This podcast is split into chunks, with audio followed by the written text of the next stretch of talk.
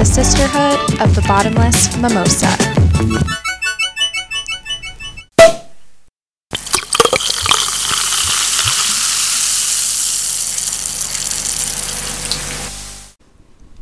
What up, homies, and welcome back to the Sisterhood of the Bottomless Mimosa. This is your host, Melissa, and we are back for another episode of Women and Wine. Um, as a reminder, if you aren't following us on the gram, you better hop on over and click follow, because we've got a lot of good content going on over there at Mimosa Sisterhood. And shoot me an email if you have any women that you think we should be covering that we haven't covered yet, or if you're interested in being a guest host on the show.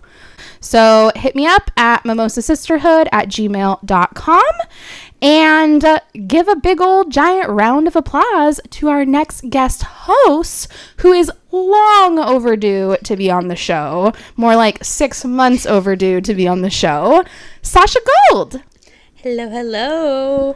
So excited to be here, finally. Finally. This is like number three of you attempting to come and record a podcast. Mm-hmm. First, we were like so close to recording a podcast in March. Mm-hmm. And then literally the evening that our city was put on a pandemic lockdown was the night we were going to record. And then prior to that... What happened prior to that? Kobe. What? Oh my God, I forgot. Yeah. uh, prior to that, Kobe Bryant died, and yeah. we were going to record well, on that we fucking day. Like, this is kind of a heavy day. Like, oh my God. Okay, so this is number four. Yeah. And I think we were talking about it, like, probably over the holidays. Like, okay, like, let's get this on the books. So Kobe Bryant died. We had to cancel. We were too depressed. Yeah. COVID happened. We had to cancel because we were afraid we were going to give each other coronavirus and die. Then, right as we were about to reschedule, your salon was looted. Yes. So we couldn't record. Yes. And so now, number four, we have managed to meet. Feast and famine. We're here. Get a damn episode happening. Oh my God, I'm like so happy you reminded me about the Kobe Bryant thing. Not that I'm happy at all about it. Yeah. But I forgot that we were going to record I that know, day. I kind of did too. I thought about it today. I was like, man. I was like, we're just going to have to roll with it if something else happens. I mean, if, if anything else happened, I think it's a sign. Yeah, like maybe we shouldn't do this. No, but we did get a sign that we, c- we should be doing yeah, it, and we'll t- we'll talk sign. about that yes. later. I was like, yep. It's a little happening. Early in the episode to reveal those kind of gems. Mm-hmm. But it's a good one. It's a good one. Um... So yeah, we're finally here. We're in my apartment together, recording face to face, which never happens. So very excited about that. And uh, for those that don't know, which is probably everybody listening, Sasha and I have known each other for the past five years. And it's funny because she doesn't remember how we met, but I do. So I'm going to tell you guys the story because I think it's a good one. So excited. And I'm going to be even more excited if you like it starts to come back to you as I'm telling it. But basically, her and I worked for the same company, and I was, I guess, overseeing an event that my company was throwing, and Sasha was one of the people that was participating in the event. And so I had just gotten hired at this company. I'd never done events in my entire life, and I didn't know anything about the event because the person who coordinated it was in New York, and this event was taking place in fucking Orange County, California. Sounds pretty typical. And I basically was told one day, hey, Melissa, show up at this enormous hotel and find this giant room and find the one lady that's running like a two thousand person event. We don't know what she looks like. Here's her phone number, and tell her that you're with our company and that you're here as an ambassador and you just want to make sure that the event goes fucking fantastic. And I'm like, okay. And then I show up at this hotel and I don't know what the fuck's going on. I'm so lost. It's enormous. I'm so confused. I'm a little nervous. It's my first one. And as I'm standing aimlessly in the lobby, a very sweet young woman approaches me and she says, Do you, is your is your name Melissa? do you work for our, this company? And I looked, and it was Sasha. And she spotted me in the lobby because I was wearing the outfit of our work. And I had this enormous construction box that she recognized. And I'm like, yes, where are we going? And you're like, I don't know. I'm like, great, let's wander around together. I don't fully remember that. But the, I mean, that was always their events. It was always oh, yeah. like just... It was a complete a shit show. No one knew what was going on. Mess. It was a hot mess. Always. And I basically just had to like show up and be like, is everybody happy? Okay, great. I'm out of here. And then, so this is where the story gets real good. So that's where, when I met you, I think like days went by and all of a sudden I get a text message and it's just like a picture of a hairstyling menu with styles and prices called Gold. Oh. And I'm like, who is this random number that texted me this random menu of hair services?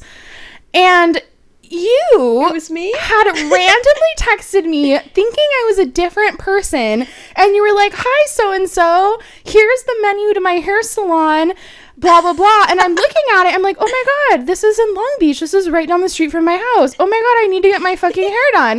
And I'm like, hey, um, I'm not the person you're texting, but I actually am looking for a hairstylist. Can I book an appointment? That's a perfect mistext. And Sasha's been doing my hair ever since. It's been five years. Thank God for in that fact, terrible event. She just did my hair three days ago. My first haircut since COVID. She's no longer a horsewoman. No, my horse hair is gone and it's finally chopped and clean. It's perfect.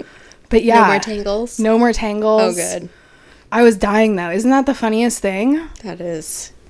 That is too good. Well, on the same note of hairstyling, as we already mentioned, and as many of my loyal fans and Instagrammers have already seen and heard, Sasha's poor little salon was beaten and battered. She was. She during was. the looting that took place okay. during the George Floyd protests, which, yes, we all understand the looters are not the protesters. They're a bunch of fucking shitholes that yeah. took advantage of a very, very yes. powerful moment. Yes. And somehow your little nook was targeted, which is, like, so fucking annoying because... I swear to God, like, there wasn't even looting happening on that street. No, there wasn't. Like, when you saw where all the looting took place, it was literally in downtown Long Beach. We watched yeah. it on T V. It was happening. It was, like, the deal. And then it's, like, all of a sudden, these random patches outside of the city or, like, deeper in the city, random fucking fools were like, we're just going to start beating down windows. Mm-hmm. I mean, I think, you know, ten times over, I think they thought it was a gold store and... They were so really disappointed when there was hairspray. Yeah. Oh, that, that does you know? make sense because it's you have that beautiful gold door and it says gold yeah. on top. And they busted through and they were like, God damn it. So, so dumb, though. I mean, like, do you really think a gold store is not going to have, like, some sort of reinforced, not a glass door? I don't know. That you is know. the in, this is but. the stupidest thing ever. And it says Gold Salon. They just stopped at gold. There, it was just the flashing color of gold. They Their eyes couldn't like, read any yeah. longer. They just saw color. Yeah. Kind of like mosquitoes. Yes. Going towards the light. Yes. Absolutely. Ugh. Sucked right in there. Well, you popped back pretty quickly. I did. I did. And I tried. It, it looks like it looks clean and great and comfortable. Thank you. Thank you. It was... What not a thing. Easy. I know, what a thing. Let's just but... throw that into twenty twenty. I know, why not? It was just like, I don't know, yep, just roll it in to the fruit, the fruit bowl, you know? Doesn't kill you, makes you stronger. Yep. But on to more important things. Actually, not more important at all. So, I... have like a specific thing I wanted to talk about in the intro today because it's been on my mind and it's been booming. Ooh. And we've been talking about COVID and Black Lives Matter for episode after episode, and while we will continue to talk about them in episodes, sometimes it's nice to bring in some lighter topics. One being my newfound obsession for TikTok. Oh. Have you entered the realm? You know, I downloaded it during COVID lockdown. Okay. And I was like, I don't need one more thing in my life. All right. So I... But I really enjoy when other people post a TikTok on Instagram. So I have so, a little story here. So okay. basically, I've been anti-TikTok forever. And then Ricky, who was on the uh, podcast, I think, two podcasts ago, she was like, bitch, you better get on that TikTok. That's some good shit. And I was like, I can't do it. I can't do it. I can't do it. I won't do it. And she's like, no, like once TikTok learns your algorithm, you'll start only seeing the shit that you want to see. Because I was like, all I know about TikTok is like nine-year-olds doing these weird dances. And like, I'm not into that. Yeah. I'm like one hundred years old. I feel like it's pedophilia. Like it's weird. Same. Yeah, same. And so I was like, TikTok's fucking weird because that's like all they'll show you on the media is just these stupid girls doing dances and shit. And so I was like, I'm not about it. And then Ricky was like, oh no no no no no just start liking and disliking shit and like you'll end up being in your TikTok realm. So I was like, all right, fine. So I got into it literally day one, like in a full two hour like black hole. Like black hole. And I was like instantly hooked. And so now it's been a couple of weeks, and apparently once, like I said, it like learns what you like, it creates an algorithm that's specific to you. And boy, am I surprised about who I am. Because you want to know what I see on TikTok? What? Apparently, my interests and obsessions are farm animals, oh, lesbians, um, single dads. This is quite the mix. Babies that do dances. Feminists, obviously. Obviously. And that witches. Would... So it's been brought to my attention in the past week since I've been scrolling through the TikTok. Maybe that's some sort of religion. That this is who I am. And I was dying the other day. My other friend was like, because I started sending her TikToks and I was sending her these like funny ass things. And she's like, girl, I've been like not trying to get on TikTok, but like the shit you send me, it's fucking fire. Like, are, are these people woke on TikTok? I'm like, girl, they're so woke. I watch witches. I watch fucking all kinds of shit. Like feminists. Uh, there's all, like mental health there. Stuff happening. Like it is nuts. So anyway... So maybe I need to give it another go. Well, I almost like I would say don't. Yeah, like, it's like time It's stop, like right? It will literally, whew, you won't realize how many hours have passed. You get like sucked in. Okay, yeah, I'm not and then doing it's just it. Like every video is better than the next and you can't stop. Okay, well just post them to Instagram for me. So I can see them. It's nuts. So that was number one that I wanted to talk about. Number two. Okay. I have recently heard through the TikTok. Uh-oh. That Britney Spears is being held captive. I feel like I heard about that a while ago. I think it's like coming back. It's coming back? Yes. And so there's this whole TikTok investigation happening. And... Uh, I mean, do you check her Instagram? Yes. Okay. So... Like we all know, I literally said to my boyfriend yesterday when I was making dinner, I said, babe, Britney Spears is being held captive. And he just looked at me and he goes, well, have you seen her Snapchats? She's gone nuts. And I'm like, you're fucking watching Britney Spears' Snapchat? Like, what? So yes, the whole world has seen her recent content and it's it's interesting. It's a little kooky. It's a little quirky. Well, what um what makes you think she's been held captive? Like she hasn't been posting or no, like someone so had her tied up? Is that since two thousand eight she's been held on some type of, I think it's called a conserva- conservation ship. I yeah. don't know what it is. And so that must have followed. Yes. That must have followed the two thousand seven meltdown. Okay. And apparently she can't see her kids. She has no control of her career. She's not allowed to post music without approval. She can't go anywhere without approval. I guess it's like owned and operated by her dad and her manager. So I don't she's know if been they're the like same people. Corona lockdowning long before she's been we corona have. lockdowning for like the last ten years, um, and people are pissed about it. And so I guess this has been going on for a while, and that's what prompted the Free Britney thing that was going yeah. happening, which you probably heard about. But I guess more recently, when all these quirky little Instagrams are happening, people are like saying, like, all our, like, you know, Go Hard fans are like, yeah. Brittany, like, what's going on? Are you okay? Like, blink twice in the next video if you need help. Next yeah. video, all this blinking starts happening. And then they're like, oh my God, oh my God, she blinked, she blinked. Brittany, wear a yellow shirt in the next video. The next video comes out, that weird ass one where she's walking like in circles in that yellow top. Yeah. So like everyone's saying that she's sending messages through the gram that she needs Whoa. help. Oh, I didn't know that. Yeah. I I mean,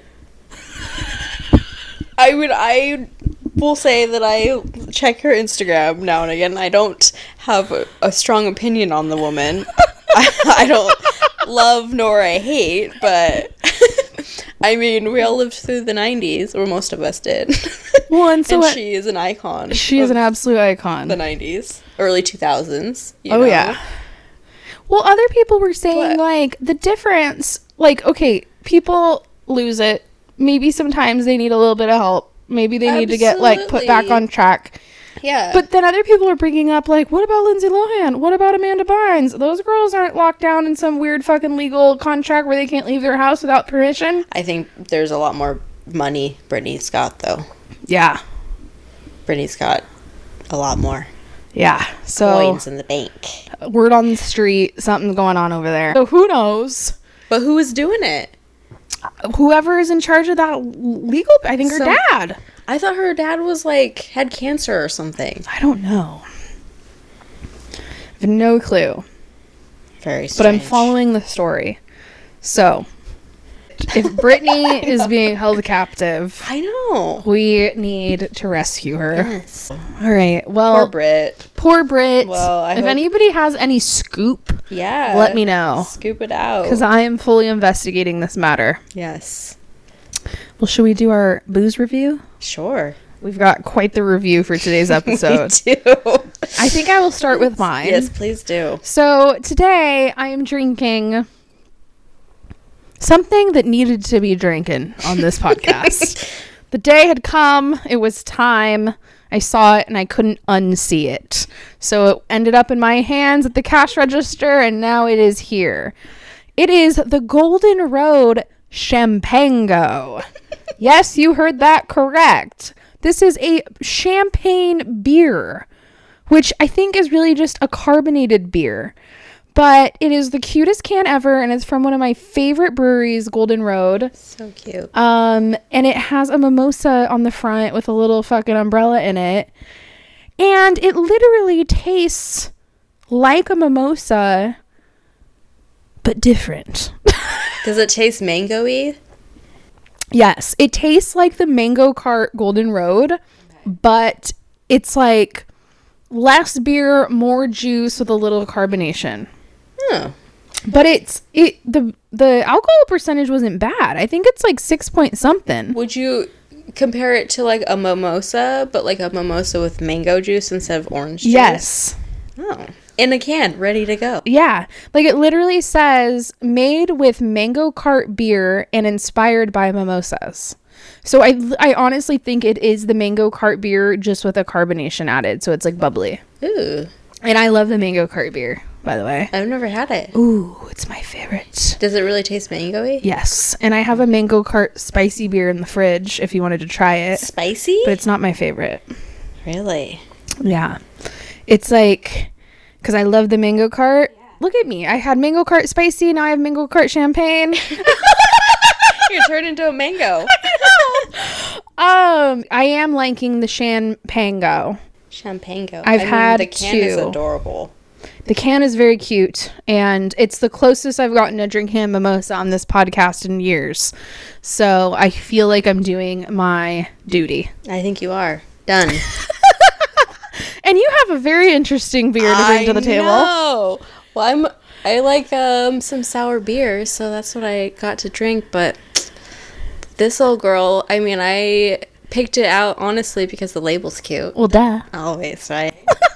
It's Mammoth Brewing Company's Forest Nymph, and there's a little nymph on there, and she's cute as pie, and she's got little flowers in her hair. And it says it's brewed with rose hips. But, I mean, it's not absolutely disgusting. I drank it. But it's just, um, I don't know. It's I'd say it's more of a beer than a sour beer. It is not a sour beer to me. Because sour beers are like legit sour. Yeah. And this tastes almost like spoiled apple cider. Yeah. Or it was like a, like a, maybe like a flat beer. Yeah. Like a Busch Light. And then like a little I P A at the end or something. I don't know. Well, what's that cute thing it says on the back? It says, roses are red and the hips are too. The Forest Nymph is our summer seasonal brew. I mean, how could you not want to buy this? Oh, they really fucked us. I know. This Forest Nymph really let us down. Oh, yeah. And what's it? six percent. So it's, you know, it's good-ish. I mean, if you just wanted a beer in a cute bottle. Nailed it. If you were looking for a sour beer. Nope. That's not the one. I don't think it's a true sour. Well, hopefully beer number two will be a little bit better. I don't remember what that was. It was a strawberry something. A strawberry, yeah. Strawberry sour. So we're over here drinking beers tonight, people. Mm-hmm. We're not mad about it. Nope. All right. Well, should we get started? I guess we should. Should we crack that next beer first? Yeah, let's do it. All right. All right. I am up and I am ready to tell you about a woman that you absolutely know. I'm so excited. And I'm interested to see what you might think about this woman or what thoughts you might have.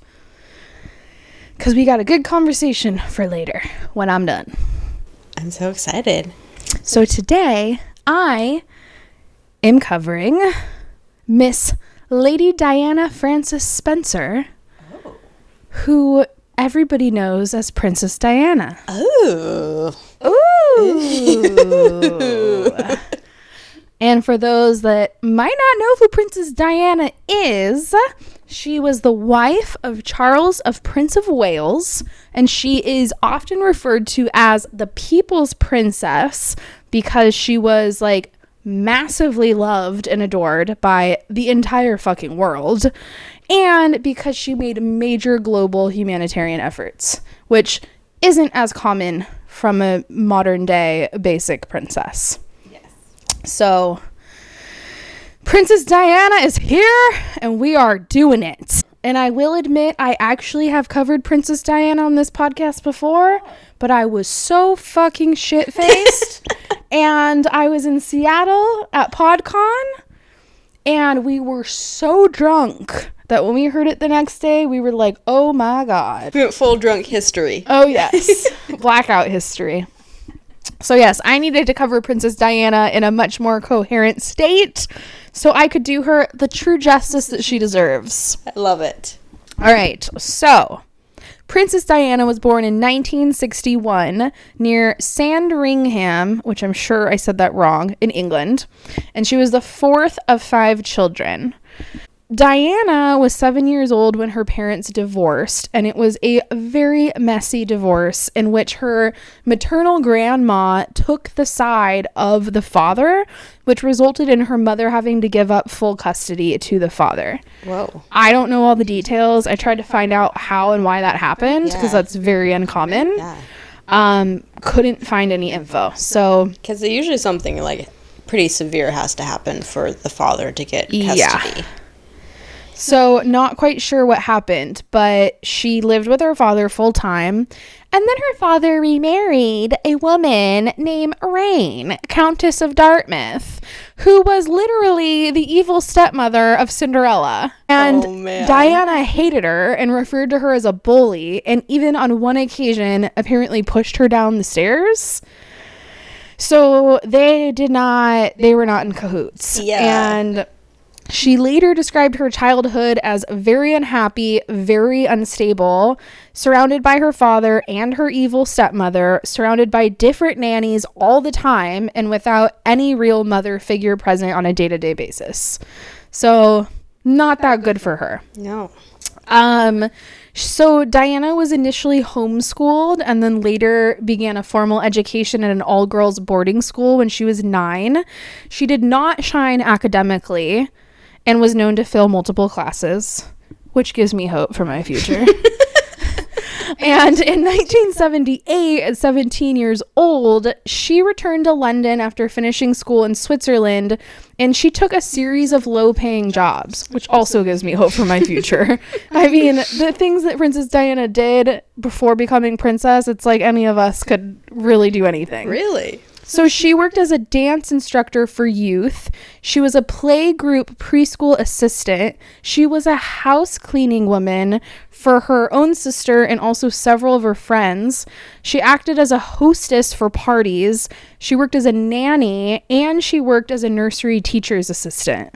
So she had a shitload of jobs yeah. out there doing the deal. Doing it. Um, and then two years later in nineteen eighty... Diana met Charles, Prince of Wales, the Queen's oldest son. And strangely enough, Diana's sister was actually dating him Ooh. first. Oh. And she met Charles through her sister uh, because they were invited as guests at his country club, where Diana ended up meeting him, and she was watching him play polo and all this stuff. And he got to know her and somehow began taking a more serious interest in her as his potential bride, and ended up inviting her aboard the royal yacht Britannia for a sailing weekend. That went well. And apparently. Next, he invited her to the royal family's Scottish residence to meet the entire family, um, in which Diana was very well received by the Queen, the Queen Mother, and the Duke of Edinburgh, which are all the snazzy names we're supposed to be calling these people. So basically, um, after they went sailing, okay, so she met the family, and then he proposed to her on February sixth, nineteen eighty-one. She accepted, but their engagement was kept a secret for several weeks. The press and the public were fascinated by the couple, and couldn't understand how they were even a pair, partly because they were thirteen years apart and they had very different personality types. I didn't so, know that that was such a gap between yeah, them. thirteen years apart. I'm more curious, how did it go from one sister to the next? No idea. I couldn't find more about like, that either. Like, what was that conversation like? Well, she was like a teenager when she met him. Ew. So that's kind of the other thing. I think she got married to him. She got married by twenty-one, but they met at nineteen, I think. So she was young, and he was twelve, thirteen years older. So he was in his thirties. Yeah. Huh. So yeah, interesting. Um, but apparently, he they were described as him being the garden-loving prince, very reserved, and she was a young woman with interest in fashion and popular culture. So they were just like, what is this odd couple? Why is this happening? We don't get it. Um, and then at twenty-one years old, she became Princess of Wales when she married the Prince of Wales on July twenty-ninth, nineteen eighty-one. She was the first English woman to marry the first in line to the throne since a woman named Anne Hyde over three hundred years earlier. And she was also the first royal bride to have a paying job before her engagement. That's, That's interesting. interesting. That is interesting.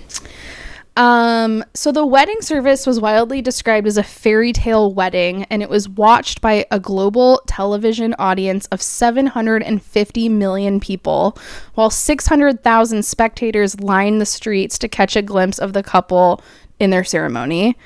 And at the altar, Diana did not say that she would, quote, obey the prince, which was a, tri- a traditional vow that was left out at the couple's requests. And this was the start of some controversial thoughts and commentary about the princess. So, at the start of their marriage, Diana was overwhelmed by her royal duties and the intense media coverage, which reported and publicized nearly every single aspect of her life. The media coverage was more along the lines of like a full-blown harassment and stalking, which continued to get worse and worse throughout her life.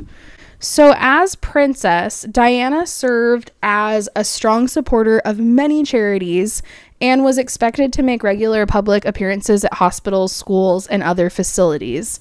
But Diana developed a more radical list of public interests, such as health-related matters and serious illnesses, that were far different than the traditional royal involvement. And we will get to a lot more on this later. Um, and then on November fifth, nineteen eighty-one, the princess's pregnancy was officially announced. In January nineteen eighty-two, twelve weeks into the pregnancy, she fell down a staircase and suffered severe bruising, but the fetus was not injured. And she later confessed that she'd intentionally thrown herself down the stairs because she was feeling extremely inadequate. And this was also in the midst of her marriage starting to, you know, hit, hit rock bottom. And that she said that it was in a desperate attempt to get her husband's attention. I will also get into more on this later. But, but not good. good. No. Not, not good, good at all. Not good at one bit. So a month after that happened, there were some very intrusive pictures of Princess Diana while pregnant in a bikini on vacation that was published in the media.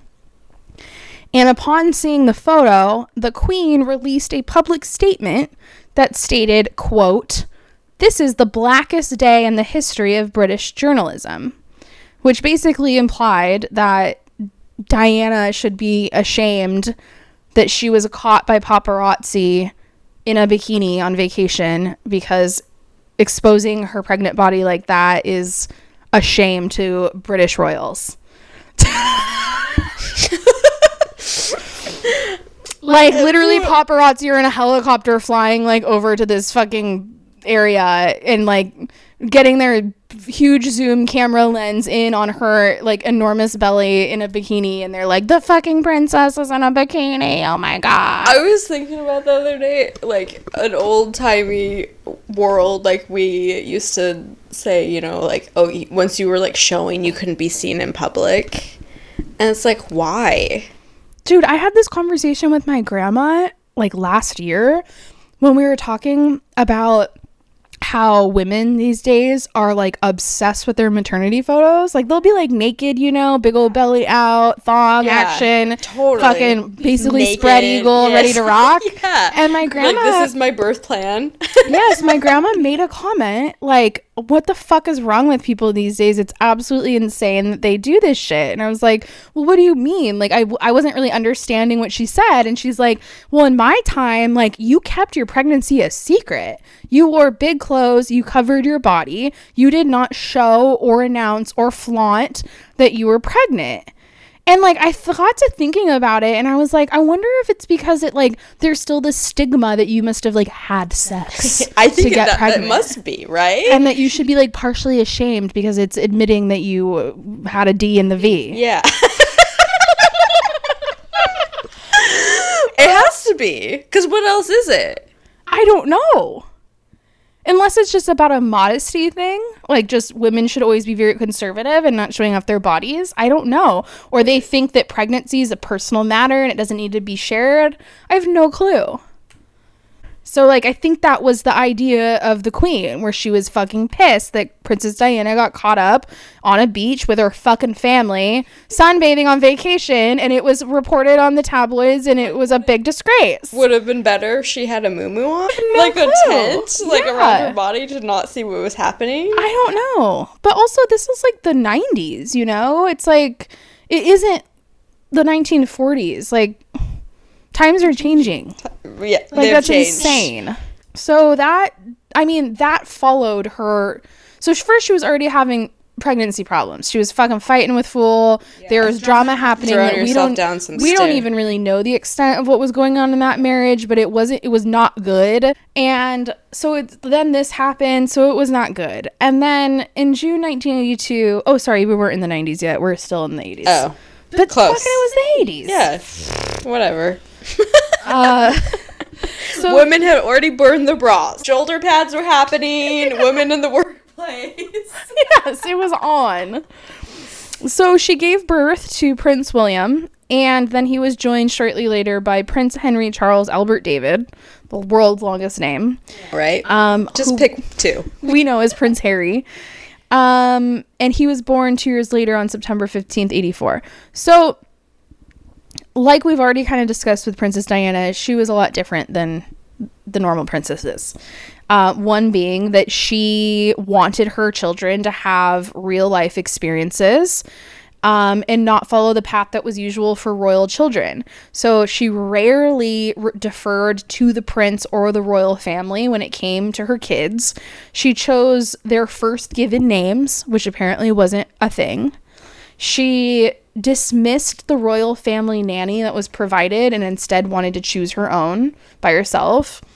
Um, and she selected the schools that they'd go to, as well as the clothing that they wore. She planned their outings. She took them to school herself, which wasn't normal. And she also made sure that all of her public duties were around the kids' schedules. So she, like, intentionally wanted to be a mother. Yeah. Which in the royal world, it was like, we have a million people to handle these things. Yeah. Unfortunately, as I've already kind of you know, in, like, given hint about, the fairy tale wedding of the Princess Diana and Prince Charles did not end up happily ever after. And during their marriage, Diana struggled with depression and bulimia, and there were reports of infidelities from both parties. So five years into the marriage, the couple's incompatibility became visible, and the two of them decided to become estranged and separated. Charles picked up his old relationship with his former girlfriend, Camilla Parker Bowles. And then Diana began dating Major James Hewitt, which was the family's former riding instructor. So they were out there b- back on the bandwagon. But Diana spoke very bitterly of her husband, saying that he made her feel so inadequate in every way possible that each time I came up for air, he pushed me down again. Which is not good.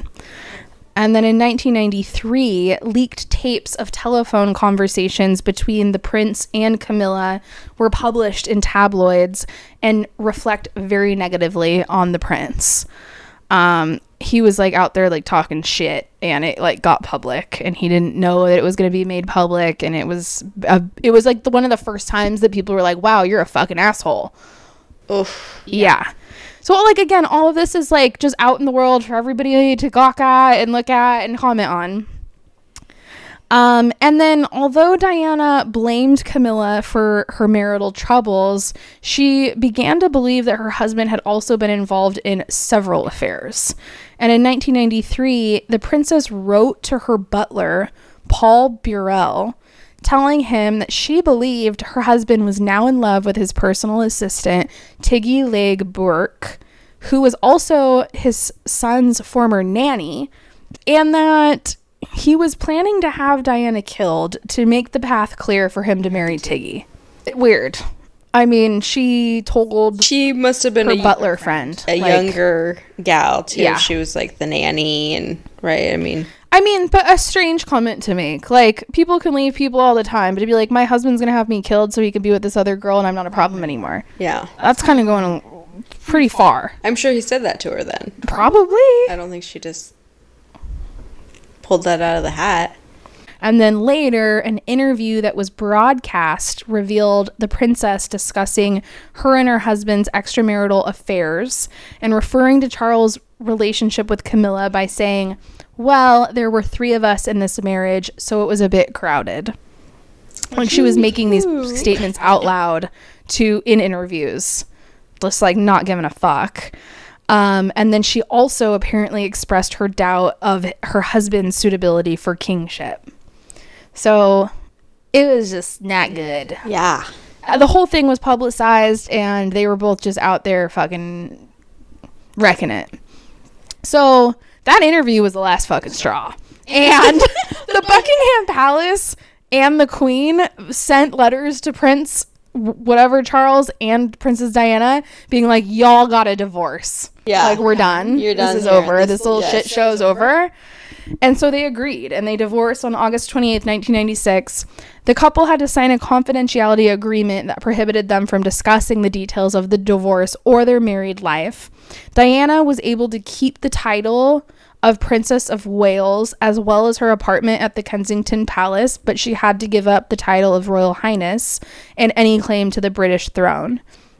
But even while all this shit was hitting the fan during her marriage, This whole time, she was simultaneously devoting herself not only to her kids, but to, like, the most insane charitable groups on the planet. Like, her activist work, while the whole fucking world was, like, for her, was just fucking blowing up, she was doing some wild shit. So I'm going to tell you a little bit about that. So the first thing that I find fascinating is that Princess Diana made a huge impact in helping change the world's perception of H I V and AIDS. She was not afraid to make physical contact with AIDS patients. And keep in mind, this was taking place in the eighties when it was still unknown if the disease could be spread through physical contact. And she was the first British royal figure to make physical contact with AIDS patients in an attempt to destigmatize the condition. Well, it's, I mean, at that time, too, I mean, everybody was freaked out. It oh, was like, yeah. Corona, we're all still a little bit like, how does this exactly yeah. work? Yeah, nobody knew really how this was happening. And, but what we did know is that people were not wanting to be around people with AIDS. I mean, they were dying quickly and rapidly and horribly. She was fucking in the hospital's bedside, spending time with AIDS patients in the middle of the fucking epidemic. Yeah, that's something, something special. And to her disappointment, the Queen did not support this type of charity work, and she suggested that Princess Diana get involved with something more pleasant. um, like, what would that be, Queen? Garden society. Yes, gardening. gardening. But nevertheless, she went around to several bedsides to visit a number of AIDS patients in hospitals across the entire world. As soon as the Queen was like, yo, get into something more pleasant, she's like, all right, I'm going to go visit lepers. So, she's like, no problem. She. You know what's pleasant? Leprosy. Yeah. So next up was her bringing massive awareness for leprosy by traveling to countries with extremely high leprosy rates. She became a patron of the Leprosy Mission, an organization dedicated to providing medicine, treatment, and other support services to those who were afflicted with the disease. I mean, can we just say, like, how brave this woman was? So fucking brave. Like, the Queen was telling her, no, no, no, and she was like, yes, yes, yes. Yeah. And her husband was going to kill her, and she's like, whatever. Yeah. Come what may. But also, she was, like, very intelligent, where she was like, all right, I am a princess. I'm expected to do charity work. Yeah. I'm going to do what fucking charity work I want to do. Yeah. And it's like, you can't be mad at me because I'm doing my duties. And then if those two things weren't brave enough, she was out there fucking with landmines. Because landmines in countries that had war where landmines were still, you know, left behind from war, like a massive percentage of like locals that live in those areas were getting blown up and losing limbs. Just innocent people walking through a field getting blasted from left behind landmines. And so she led a campaign for a worldwide ban on landmines and was part of Halo Trust, which is an organization that removes debris left behind from war, most specifically landmines. And in January nineteen ninety-seven, there were pictures of Diana touring a minefield in a ballistic helmet and a flak jacket, and they were seen all over the world. And Halo, the organization, states that Diana's efforts resulted in raising international awareness about landmines and the subsequent sufferings caused by them. Um, and after she died, they think of her as one of the largest, you know, icons that helped this movement get kickstarted. So that's wild. And that picture of her, she was literally walking through a minefield that had like just been like cleaned up, but like who knows, you know? Yeah. I mean, they missed one. And then lastly, one of her other large uh, charity interests was homelessness. She was an active supporter of Centerpoint, which was a charity that provided accommodation and support to homeless people. And she supported organizations that battled poverty and homelessness. And she also exposed her two children to this. She would bring them along with her to these homeless organizations and events. And her two kids were old enough to remember it. They weren't like super, super young. They're still young, but not like too young. And both of them are still part of the same Center Point organization today as adults, and have coined that their exposure to this as children stuck with them their whole lives. That that's still something they're very much passionate about today as grown adults. So that's really fucking cool. Um, so just, I mean, Diana, Princess Diana's story is a little wild, but I feel like all of these things about her are unbelievable. And again, things that princesses didn't fucking do. Like, they were not walking through landmines and hanging out with all of these sick people that everyone was afraid of. Like, what did Grace Kelly do? Wasn't she a princess? Dude, I don't know. She was on in movies. She was getting her hair done, girl. Yeah, she was. She was doing photo shoots. Um, so that's all of her activist work, which is phenomenal. And another reason why the people, the general people like us, loved Princess Diana. Um, and then even after her divorce, she maintained a pretty high level of popularity, but still continued to experience a lot of negative aspects of her fame, particularly surrounding her personal life and romantic relationships after her divorce. So she ended up in another media frenzy when she began dating an Egyptian film producer and who they like to call a playboy named Dodi Fayed. And the couple dated over a summer of nineteen ninety-seven, and it was reported that some of the members of the royal family did not approve of their relationship. Shocker.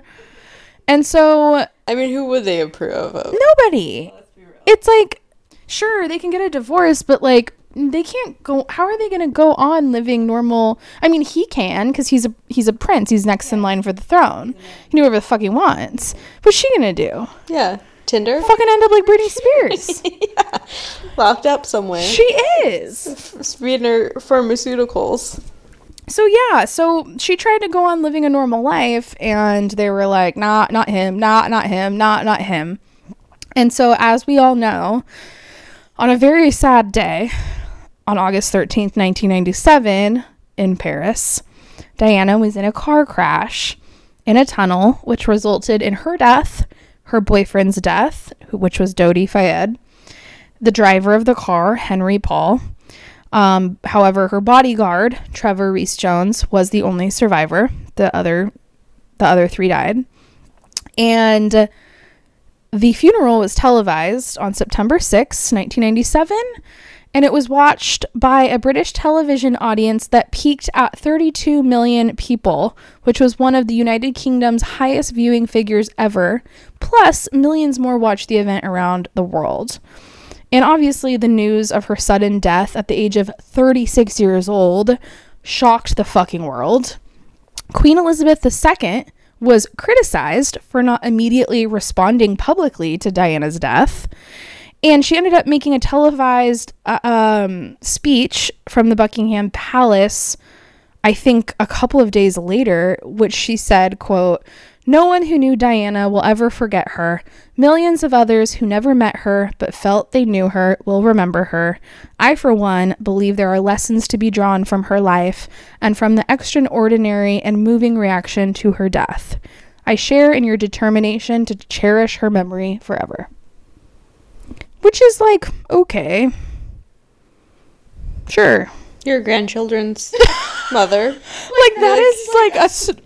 I don't know how that was. That's like a, you say, maybe she said that about like her gardener. Like she literally said, "Don't fuck with me, you'll die." It's pretty much the same who, to me. It's like, it's like I don't know. Right? It's just the most like heart, like heartless response. Like there's no emotion in it. It's not like the family's grieving. We're so traumatized by the loss of Princess Diana. We can't believe our poor son and grandchildren have to lose their mother, who's such an incredible woman. It's like, that is the strangest statement, and it was delayed too, so that's weird. Um and then even worse, Prince William was fifteen years old at the time. Prince Harry was twelve, so they're both at very like prominent ages in life where you're like not young and you're like in the middle of getting old. And, like, things are fucked for you at that age when Absolutely. These types of things happen. So the initial French judicial investigation concluded that the crash was caused by the driver's intoxication, reckless driving, speeding at sixty-five miles per hour, and effects of per- prescription drugs. But in nineteen ninety-eight, Mohamed Al-Fayed, the father of Diana's boyfriend and the owner of Paris Ritz, where the driver had worked, who also died, he publicly stated that the crash had been planned and accused Prince Philip, Princess Diana's father-in-law, of planning it. He believed that the royal family was opposed of Diana's relationship with Dodi and that she may have actually been pregnant with his child, which would ultimately result in them getting married. He believed that the royal family would have no way of stopping that marriage and child from happening without using their power and influence to orchestrate the murder. Even though Diana and the prince had been v- divorced, she was still closely connected to the royal family, and anything she may do in her life could damage the reputation of the royal family as a whole. Because having a child is damaging. Having a child with this Egyptian playboy, as they called him. So it's embarrassing, really. It's it's wild, and it like honestly gets worse because like obviously this is what some would call a conspiracy theory. People are like, oh, Princess Diana died in a car crash, it's so tragic. Others like, Princess Diana was murdered in a car crash that was orchestrated by the royal family. It's just everybody has their own perspective of what happened. Lots of people could say this is a conspiracy theory and didn't happen. I get it. It could be. Who the fuck, what the fuck do I know? Yeah, I will never However, know, I'm sure. Some of the strange things that lead me to believe it was not a conspiracy theory are the fact that there somehow was no surveillance photo of the crash, despite the fact that there were cameras inside the tunnel where the crash occurred. Somehow, the surveillance just never took place. So that's unusual. Second, weeks before her death, Diana had expressed that she was in fear of being murdered and that she literally stated she thought it would happen while in a car. And then she even recorded herself on tape admitting many alarming details about her life, and she left the tapes with a journalist on the condition that her involvement with the tapes was kept a secret. But she basically recorded herself, like, telling all this shit and, like, passed it off to journalists and was like, just don't tell anybody that I gave you these. And the tapes included topics of suicide, bulimia, affairs, that admission of her throwing herself down the stairs because of her horrendous relationship with the fucking prince. It said a lot of details about their marriage and what she was going through. And the tapes were not released until after her death six years later. They also, oh, I already said that. So all of this kind of strange shit is just kind of like leading to the fact that like she knew some shit was going on. Yeah. Things were not working out as expected. Just like, oops, a car accident happened. Yeah. yeah. And she like low key was kind of like feeling like something's going to happen to me. Yeah. Absolutely. So that's terrifying. And then super sad, in two thousand eight, a jury eventually came to a real final verdict of an unlawful killing. So this, there was no murder. It, it was an accident. And the very next day, Mohamed Al-Fayed, the father of her boyfriend who died, announced that he would finally end his ten-year campaign to establish that the tragedy was a murder rather than an accident, and that he decided to give up that fight at the sake for the princess's children. He'd been fighting it for ten years. So he eventually had to publicly change his mind, stating that, sure, it was an accident, not a murder. Because he just, the fight was over and he, it was done. So we may never know the truth about what happened. Well, I mean, I hate to say, if he didn't get anywhere in ten years, he probably wasn't going to get any traction in twenty, you know? No. No. Unless the royal family is completely dismantled. I mean, who knows when that info could come out? It could still come. It still could come. So, yeah. So basically, who knows when we'll find the truth, if we ever do. But what we do know is that her marriage to Prince Charles was not a good one. And we also know that she was absolutely loved and adored by the general public for a number of reasons, a few of them being she was a sympathetic person who cared about humanity. She dedicated so much of her life to hardcore charity work, from the AIDS epidemic to landmines to cancer to mental illness, which was not what mainstream princesses did. She was a leader in fashion during the eighties and nineties. She was always wearing some type of crazy jewelry, headdresses, wild colors and patterns, which was outside of the norm for the royal court. She was a fucking fantastic mother who literally took care of her fucking children when she didn't even have to. She also was a massive victim to media harassment, but yet continued to hold her head up as high as fucking possible to be strong for herself, her kids, and all the people that looked up to her.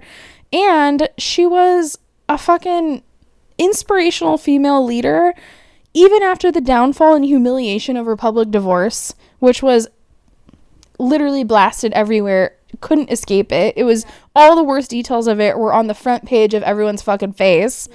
Um, so yeah, she went through some fucking shit. And I think the best part about her is that she never once pretended to be anything but exactly who she was. Totally. Which was through and through. In an environment where you were what you were brought into. You became that. Mm-hmm. You were brought into this royal court and you fit the fucking role of what a princess was. You're expected to be a certain way. Yeah, and she challenged most of those expectations, or she still went with them but did her own spin on it, which is awesome. So at the end of the day, she was real as fuck, which is why everybody in the world absolutely loved and adored her, because they could actually relate to her like a normal fucking person and not some prestigious elite royal leader that they were expected to bow down to. Love it. Love, Love it. it. And, and that is P D. Princess Diana. I just gave her that nickname. I was like pre-Doris Day. No? So yeah. That's her wild story. She had a wild one. She did. Tragic. Do you think she was murdered? Absolutely. So do I. Oh, I, I totally mean, do. Str- you know, things stranger than fiction. Like, this is when I should be pressing play on Elton John's right? Candle fucking on Candle Wind. in the Wind. Oh, all right. So, as we mentioned earlier, you would have thought that all the signs would have pointed that we should not record this episode. I know. But, but then, then. But then. Something happened today. I rolled in to Descanso Gardens, and it was pretty much like, it was the first little garden we rolled into. It's the Rose Garden. And it said, Coretta Scott King. And that was the Coretta Scott King Rose? Yeah, it was the first one I just walked up to, and I looked at it, and I was like, girlfriend, it's happening. Kobe's not dying today. Nope. He's already passed. So that's your girl. That's my girl. Well, and originally, I mean, I wanted to cover her because when we were first going to do our thing, it was around Martin Luther King Day. Way back when. Way back when. months, months ago. But, I don't know, I thought that she would be a good lady, because that saying behind every great man is a amazing, perfect woman, and I don't think she's gotten enough ups.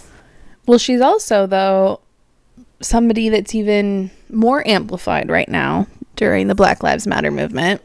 So even though we got postponed several months, she's still, I know, it's kind of, I mean, perfect. If you want to get woo-woo, I think it's just, there's been signs, there's been push-offs, been uh, all the things to, uh, I mean, obviously this is a racially sensitive time in the world, and when Coretta was, her time was a racially sensitive in a different way. Yep. Um But she was uh, she was not only a wife, she was an American author, activist, singer, mother of four. She's a civil rights leader. She was named First Lady of the Civil Rights Movement. Um, later in life, she broadened her scope to include advocacy for L G B T rights. She met her husband while attending graduate school in Boston, um, and that was in a time that A, women didn't go to college, B, women didn't go to graduate school, and for sure not women of color. Yeah. That is wild. And she was where, in Boston? In Boston. Yeah, I mean, right there, it's like mic drop. Yeah. That's, she lived a life right there. Um, after his assassination in nineteen sixty-eight, she took a leadership role for racial inequality herself and became active in the women's movement. King founded the King Center and sought to make his birthday a national holiday. She finally succeeded when Reagan signed the legislation which established Martin Luther King Day on November second, nineteen eighty-three. Mind you, it took her fifteen years after his death to make that happen, which is like huge perseverance for something that should have been. fifteen years? fifteen years. I know. That was a little shocking to me as well. Um, she was friends with many politicians before and after um, her husband's death. She was largely known for her conversation with John F. Kennedy, her phone conversation during the sixties presidential election, um, which was credited by historians for mobilizing African-American voters. Coretta described in her early, early years as a tomboy during her childhood, and she would climb trees and wrestle boys. So she wasn't just the perfect, you know, perfect wife, but um, she had a sister that died in early childhood, and she had a sister and a brother, and her older sister, Edith, was also a little bit of a a mover and a shaker because she went to college.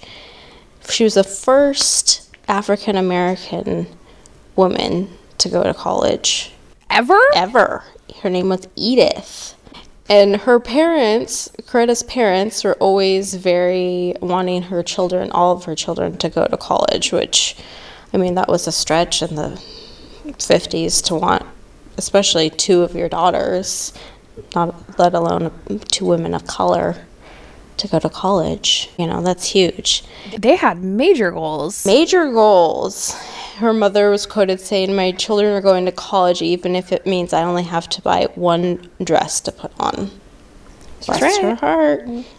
So the Scott children attended a one-room elementary school five miles from their home where Coretta's mom drove the bus with all the children of color to school because they weren't allowed to go on the same bus as white children. So her mom drove it? Mom oh drove my god, that is adorable. I know, it was like, love her. Um, in high school, so her junior year, she was also directing the choir at her church. So she was very musical. She also graduated valedictorian in nineteen forty-five from her high school. Wow. I know. She played trumpet, piano, sang in the chorus, partici- participated in school musicals, and later enrolled at Antioch College in Yellow Springs, Ohio. After being accepted to Antioch, she applied for the Interracial Scholarship Fund for financial aid.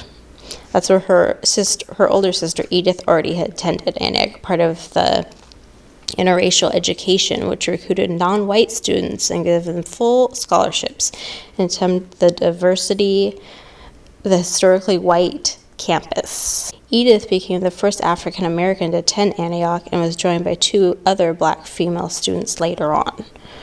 Coretta is saying, "Pioneering is never easy, and all of us who followed my sister at Antioch owe her great debt of gratitude."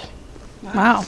Coretta studied music with Walter Anderson, the first non-white chair of academic department. She also became politically active due largely to her experience in racial di- discrimination by the school's board. She became active on the Antioch chapter of the National Association of, for the Achievement of Colored People, the College Race Relations and Civil Liberties Communities. The board denied her request to perform her second year of required practice teaching at Yellow Spring Public Schools for a teaching certificate. Coretta had appealed the Antioch College administration, which was unwilling or unable to change the situation in the local sis- school system, and instead employed her at the college's association laboratory school for a second year. Coretta wasn't into that, so she transferred out of Antioch. She said, no, thank you. But she also won a scholarship to the New England Conservatory of Music in Boston. While studying there, that's where she met Martin Luther King Junior Scott initially showed little interest in meeting him, but eventually relented and agreed to meeting him. When she met him, she was surprised how short he was. Oh, oh my goodness. That's kind of funny. And he told her she had all the qualities he was looking for in a wife, which she dismissed because, you know, they had just met. Oh my God. I know. So they continued to, you know, regularly date, and in nineteen fifty-two, two You're, weeks. Like, going for ice cream and stuff. Yeah, colleging, you know. Um, two weeks, though, after they had met, uh, Martin Luther King wrote his mother and said he had met his wife. Oh, he knew. He knew. Um, their dates usually consisted of political and racial discussions. Oh, wow. Along with this ice was, cream. This was some deep shit. Yeah. So later that year, um, Coretta was introduced to his parents, King's parents, and then, despite envisioning a career for herself in music, in the music industry, Coretta knew it would not be possible if she were to marry him.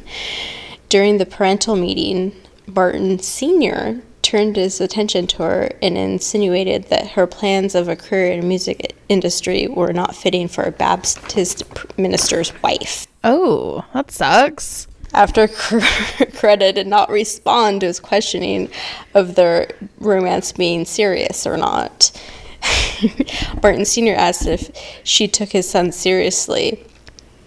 King's father also asked her, or told her, not asked rather, told her that uh, many other women were interested and had a lot to offer. She re- responded with, I have a lot to offer. Fuck yeah, she did. Fuck yeah, she did. Right? So they ended up getting married on Valentine's Day. Um, and a few months prior to the wedding, King's father had expressed his resentment of his choice of Coretta. When Martin declared his intentions to get a doctor- doctorate and marry Coretta after, Martin Senior finally gave his blessing. How wild. I'm, like, surprised they were so anti. And then in sixty-four, Time did a profile on Martin Luther King, and he was chosen as Time's Man of the Year. And she, they just referred to her as a young soprano. What? The fuck does that even mean? Isn't that rude? Just...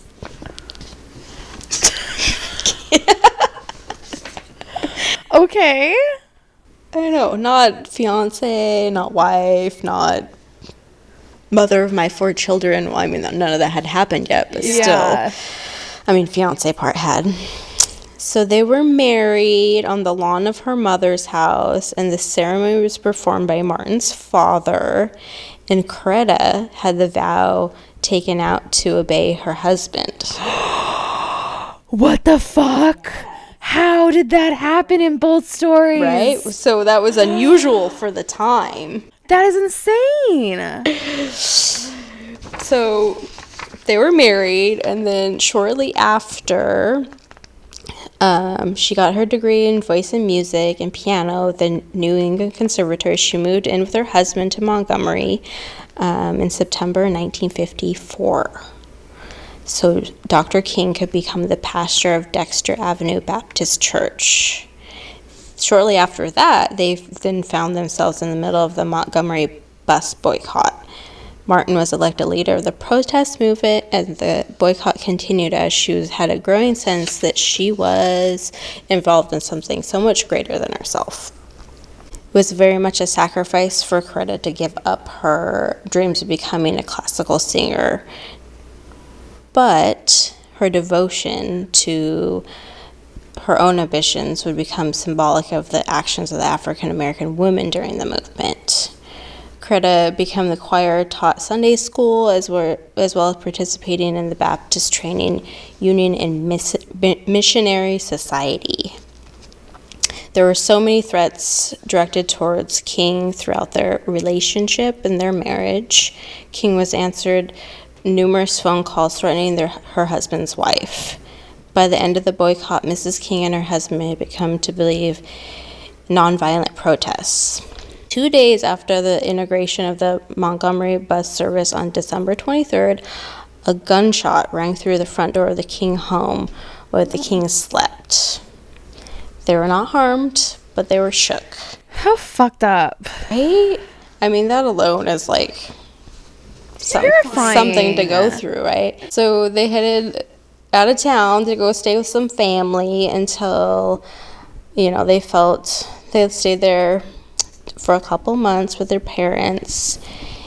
And then short while after they returned home, a man left a bomb on the King's front porch.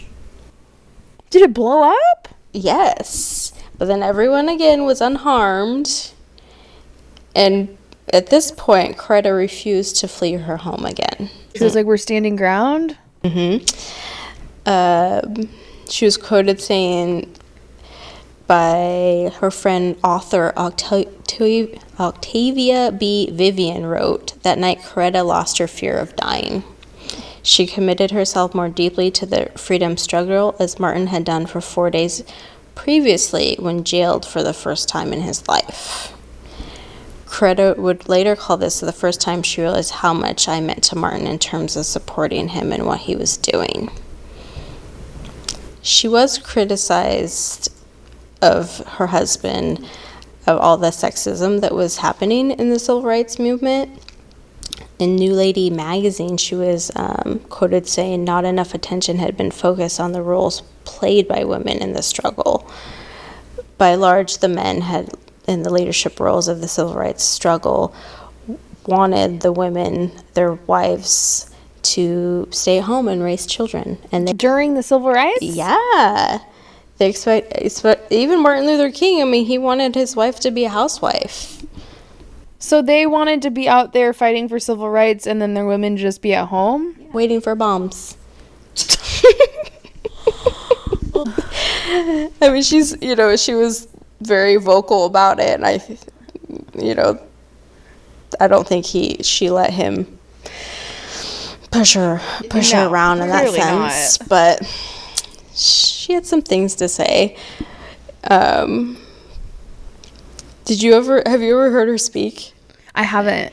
I mean, I watched some older, you know, on YouTube, there's some things of her speaking publicly, and she's always so calm. Really? And she talks about, you know, heavy stuff, but she, you know, she's very stoic. She's just like, like poised, poised and just like matter of fact. This is the deal. This is it. This is happening. You know? I love that though, because you know they always try and coin women as being like emotional and erratic and like freaking out, and it's like, I know. I think if I lived her life, I'd be a little bit more like, I don't know. I gunshots mean, gunshots through your window and husband being yeah. jailed. I'd be fucking screaming up on that fucking podium. Mm-hmm.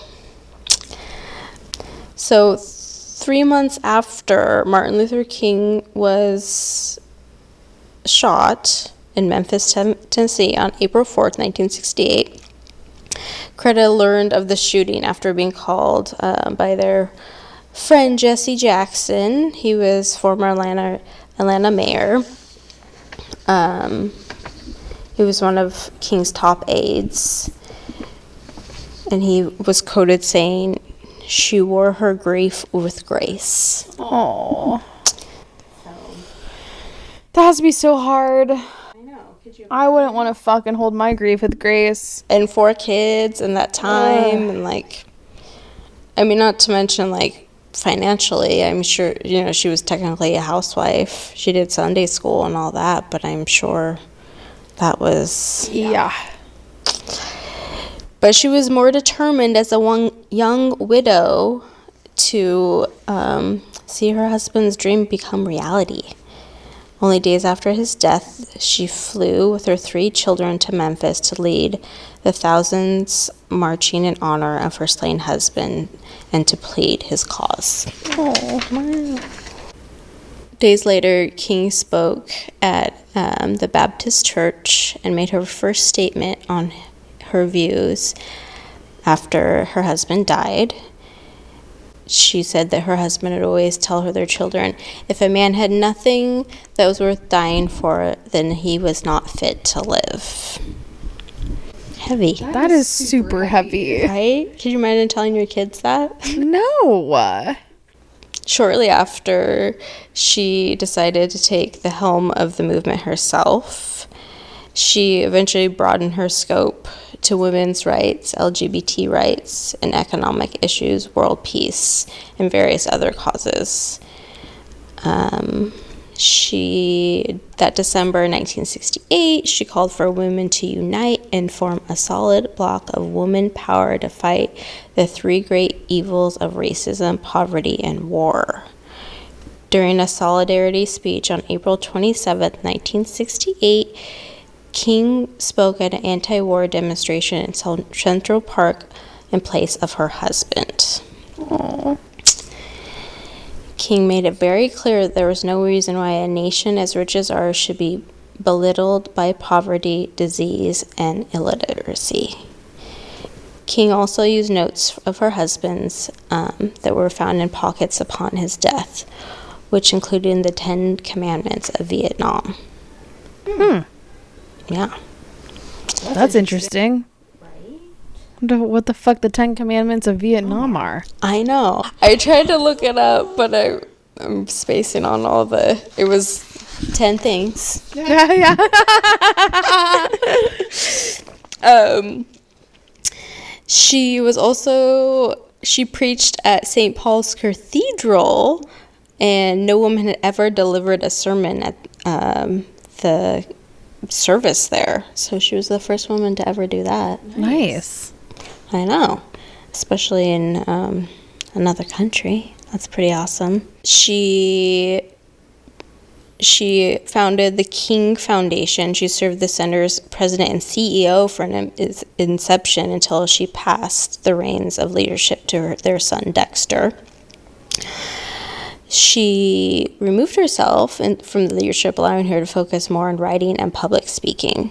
She published her memoirs, My Life with Martin Luther King Junior, in nineteen sixty-nine. She also was a lead speaker to end the war in Vietnam demonstration in Washington, D C, where she led a crown, crowd down Pennsylvania Avenue bearing candles and gave a speech where she denounced the wa- war in Vietnam. F B I worried that Coretta would tie the anti-Vietnam movement to the civil rights movement. The F B I studied her and her memoir and concluded her selfless attitude to believe nothing but peaceful activities. Mm-hmm.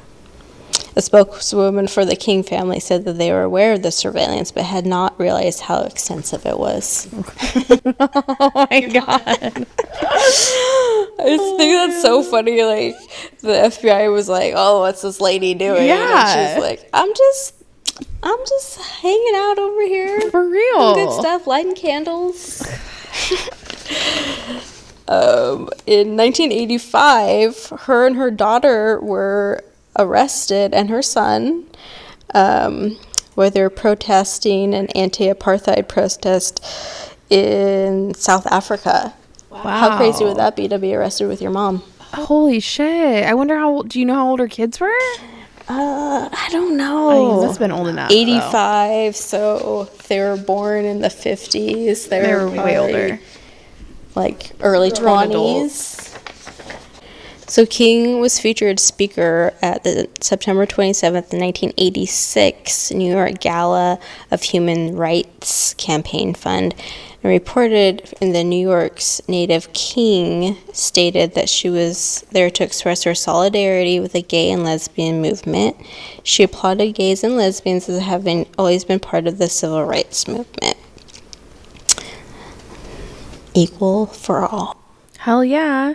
Well, she was also living through like the Stonewall riots and experiencing that side of human rights that were being ignored.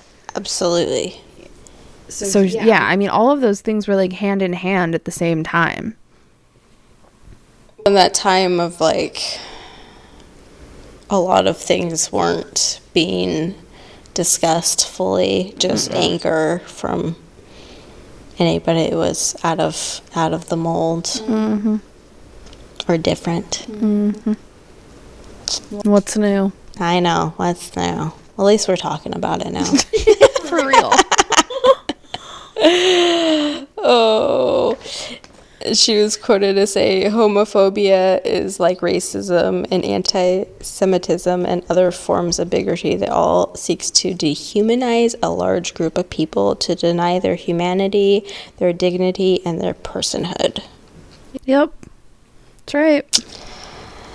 So she was big on that. She had many friends in the community. She upheld her husband's dream to appeal to everyone who believes in his dream to make room at the table of brotherhood and sisterhood for lesbian and gay people.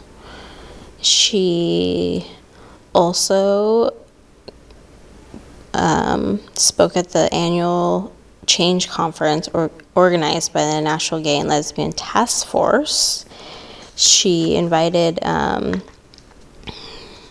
the observances of the fortieth anniversary and the March of Washington and Martin Luther King's I Have a Dream speech, and the first time that L G B T rights group had been invited to a major event of the African American community.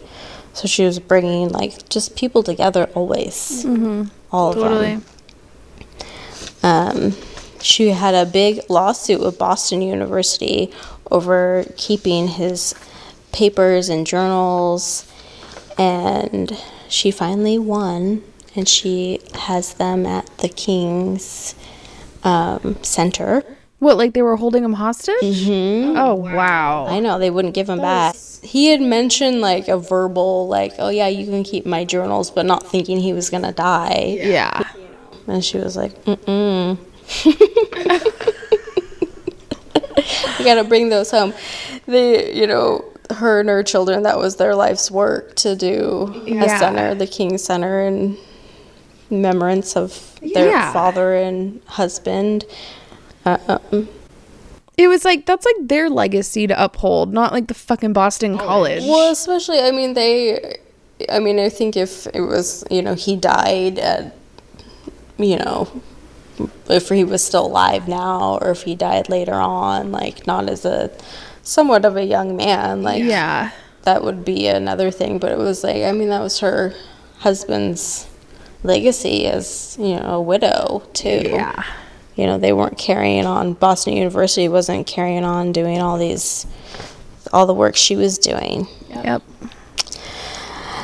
Um, she spoke out um, and tried to push for germ. James Earl Grey, who pleaded guilty to killing her husband and then recanted. Even no new light was ever shed on the facts concerning her husband's assassination. At least as a nation, they could have the satisfaction of knowing that justice has run its course in the tragedy, she told a judge. The trial never took place, and di- Ray died in nineteen ninety-eight. Ugh. That sucks. I know. So, I mean, I feel like if someone pleaded that they did it, then, and if you recant it, like, well, who who does that, first of all? Why would you say, just kidding? I have no fucking idea. I mean, only, like, serial killers do shit like that, where they're like, oh, yeah, that's right, she's one of the six hundred people I've murdered. But, like, no fucking dude who assassinates a guy in the fucking... He doesn't just make that up, you know? I mean, I guess it was, you know, a time that it was less forensic. She suffered a stroke, and she paralyzed her right side and was unable to speak for five months until she later died of respiratory failure. failure due to complications from ovarian cancer. Oh, no. Her funeral was attended by ten thousand people, including four of the five living U S presidents. Wow. She died in Rosarito, Mexico, at a clinic. She was seventy-eight years old. So she, I mean, she, that was youngish to die, but that's yeah. still... Yeah.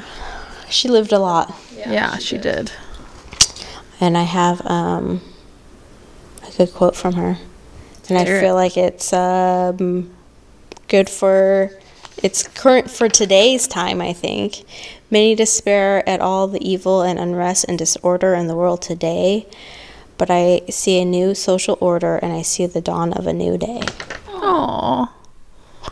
I love it. I love it too. I mean, I honestly didn't know that much about Coretta. I mean, I know who she was. I know that she was out there doing, you know, civil rights work alongside her boo. But I didn't know a lot of details about her life. I just feel like, I mean, I love that she was more, you know, obviously feministic than anybody has ever what? talked about. I didn't know that she was so heavily involved with the L G B T movement. Yeah. That, that, she, that was really surprising to me. Yeah, she carried, I mean, I think, too, with the civil rights movement. Not that there's not still work that needs to be done there, obviously, but, you know, she kept moving. She did. For, like, the underdog. I think that's the true definition of a feminist, too. Hell yeah. You know? Yep. And I also love that, like, even though Martin Luther King passed, like, she was kind of like, the fucking work doesn't end. Yeah. Like, like sure, sure, he was a leader. leader. Yeah, because she probably could have, like, just been... singing in the church choir. Well, also just also just destroyed, traumatized, heartbroken, you know, didn't have the fight in her left, yeah. defeated, yeah. exhausted, like just needing to mourn and like fucking take yeah. a nap. Yeah. But, but like, like yep. Yep. She kept doing it. She, she was in fucking South Africa getting arrested for protesting. Like, what the hell? I know. And I think it's, it's it goes to say something about her, that she never remarried too. Mm-hmm. You know? I was reading some stuff online and I wasn't going to say it, but it was like, they were like, it was like rumored that Martin Luther King had like other girlfriends, but she always denied it. I mean, to think that any man has not had other girlfriends. I mean, I know we can idolize men and like fantastic who have done great things for the world. But, I mean, we all know men are fucking dirtbags. like, like, I think it would be it would be ignorant to think that there's no chance in hell. That's not a possibility. I think it's always a possibility. Totally. But I think people also just like to taint n- the names of people who've done great things. Like, oh, you know, he was a huge fucking leader in civil rights, but he cheated on his wife. Like, like you know, who knows? It could have gone either way. Yeah. But she kind of just seems like the type of woman that would have been like, fuck you, like we're still fighting a fight. Yeah. I mean, I guess maybe even it just made me think that n- not that they didn't care or love about each other, but it was like their relationship was greater than any of that. Oh, hell yeah. Well, they were on like a mission together. They were fighting for peace together. They were they made an entire movement exist. Yeah. Like, I mean, at the end of the day, your marriage is pretty small in comparison to changing an entire world. Yeah. They're almost like business partners. Yeah. And she never lost her. She never shaved her head. You know what I mean? Yeah. Like, she lived through some, some things. Yeah, yeah, she did. I'm sure she had moments, obviously, but... What if, do you, did you see anything about her kids today? They're, well, they're still doing her... The King Foundation, like they, her son and daughter are running it, and I think her other child is a, I want to say they're like an aspiring actress, or okay. actor, or something like that. Interesting. Could you imagine being the children of that fucking duo, and like being alive today, and just being like, holy fuck, mom and dad, you did some stuff. Thank you, shit, dude. Well, also just being like. can you come back and help out?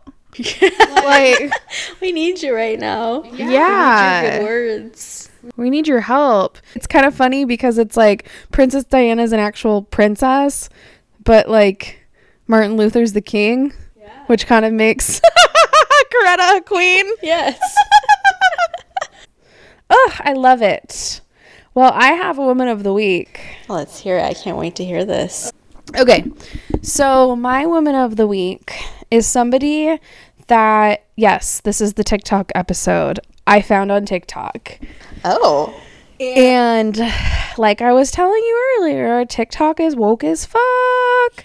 And basically this girl, her name is Sarah Turney. She has created a TikTok to help bring awareness to her sister who's been missing for several years. Oh. And she also has a podcast. It's called Voices for Justice podcast, in which she details in each episode, you know, information about her sister missing. I have not listened to the podcast yet. However, I am starting it this week.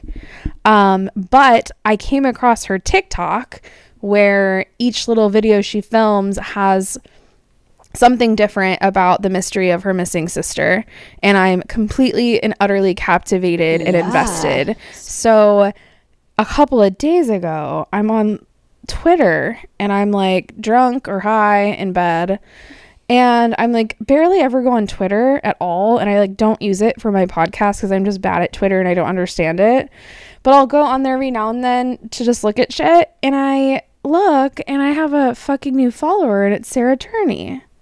And I literally had a moment where I'm like, what the fuck is going on? Yeah. Like, how did we even connect on Twitter? This is insane. Like, I follow you. You don't know shit about me. Yeah. So I don't know how that happened, but it seemed very surreal. And then I just felt like I need to dive deep in this shit. Yeah. So my ultimate goal is to connect with Sarah Turney because I would really like her to come on my podcast I mean, and talk to. about her story. But to summarize it, her sister has been missing for several years. I can't quote the exact year, but she went missing as a teenager, and I'm sure it's been like up to fifteen years she's been gone. And she believes that her father is responsible for the murder of her sister.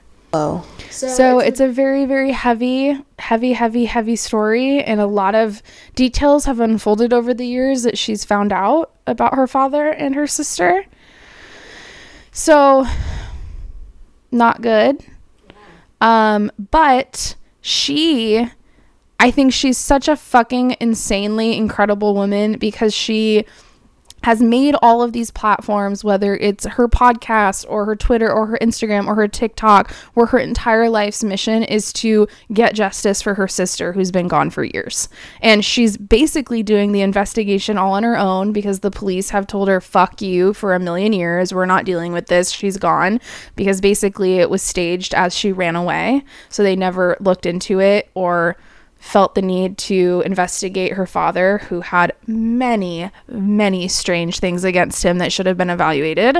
Um, so she's basically taken it upon herself to get to the bottom of it, and she's using social media to gain audience and visibility to get people like me involved to help get the word out, to help get the police to reinvestigate it. Does she think that her sister's still alive? I don't think so. Um, but there on her TikTok, she posts old home videos from when they were kids of extremely encryptive stuff, which I can only imagine as like an adult looking back on this stuff and thinking, damn, I was so young, I would never would have known. But looking at it as an adult and being like, holy shit, like the evidence has never been clearer as day. So it's sad as fuck. It's really sad. And I couldn't imagine being her and taking this on for my own relative, yeah. let alone my sister, yeah. and having your own father be the main suspect. Um, so she's insane in a good way. And, and, you know, she even says on her, her TikTok, like, you know, I am literally investing everything I have into getting justice for my sister. I'm all over social media. I know I can lose my job for this. I know my tons of my family members have, you know, cut me out. Like, I'm ruffling feathers, and I get that, like, it could be bad for me because I'm doing this, but, like, low-key don't give a fuck. So, like, I'm on a mission. I'm going to get justice for my sister, and I don't give a fuck what happens That's amazing. in the process of doing that. That's amazing. So she's based out of uh, Arizona. And people should look into this because it's one of those unsolved things yeah. where there is so much motherfucking evidence, and it's just another reminder that, like, how in the fuck did the police just say, whatever, on to the next? Yeah. It's like her dad, her dad, her dad did it. That she, I don't know how old Sarah is, but she seems like she's probably late twenties, early thirties, and she's just making it her life's mission to get her dad in jail for what he did. So heavy as fuck, hardcore. Yeah. Um, I'm starting the podcast this week. If anybody is interested, it's Voices for Justice podcast. She's the host, and she's basically telling the real life true crime story of her own family. Oh. And her sister's name is Alyssa Turney, and she's been missing for years. And so TikTok is up in arms about it because I told you they're woke as fuck. And um, we gonna get to the bottom of it. it. Yeah. So high five to Sarah Turney. You are my woman of the week. Can't wait to listen to that podcast. Yeah, I want to listen to it, and then when I launch my new segment, I want her to come on and tell me about her life's mission and all the work she's been doing. Can't wait. Her experience. So. so just fucking women doing badass shit, dude. Yeah. Ruffling feathers, not saying, not agreeing that this is the way it is, saying no, digging for more answers, telling you to fuck off. I got this. Like, it's good shit. Good shit. That's so. Good. That's what we're meant to be doing. For real. What do they always say? Like, well-behaved women really make history. Yeah. Less daffodils, more hell. Less daffodils, more hell. I love that. I need to, like, yeah, I need to steal, steal that. that. I need to use yeah, that. Yeah, you should. Okay. All right. All right. All right. Well, I think that's that. Yes, this was cool. Thank you for having me. All this time later, we finally made it happen. Yeah, ten years later. Fucking, Fucking a million years later. later. You know. All right, homies. Well, we will be back in a couple of weeks with more women and wine. And until then, keep drinking wine and kicking ass. All right. Goodbye. Bye. I can't log in.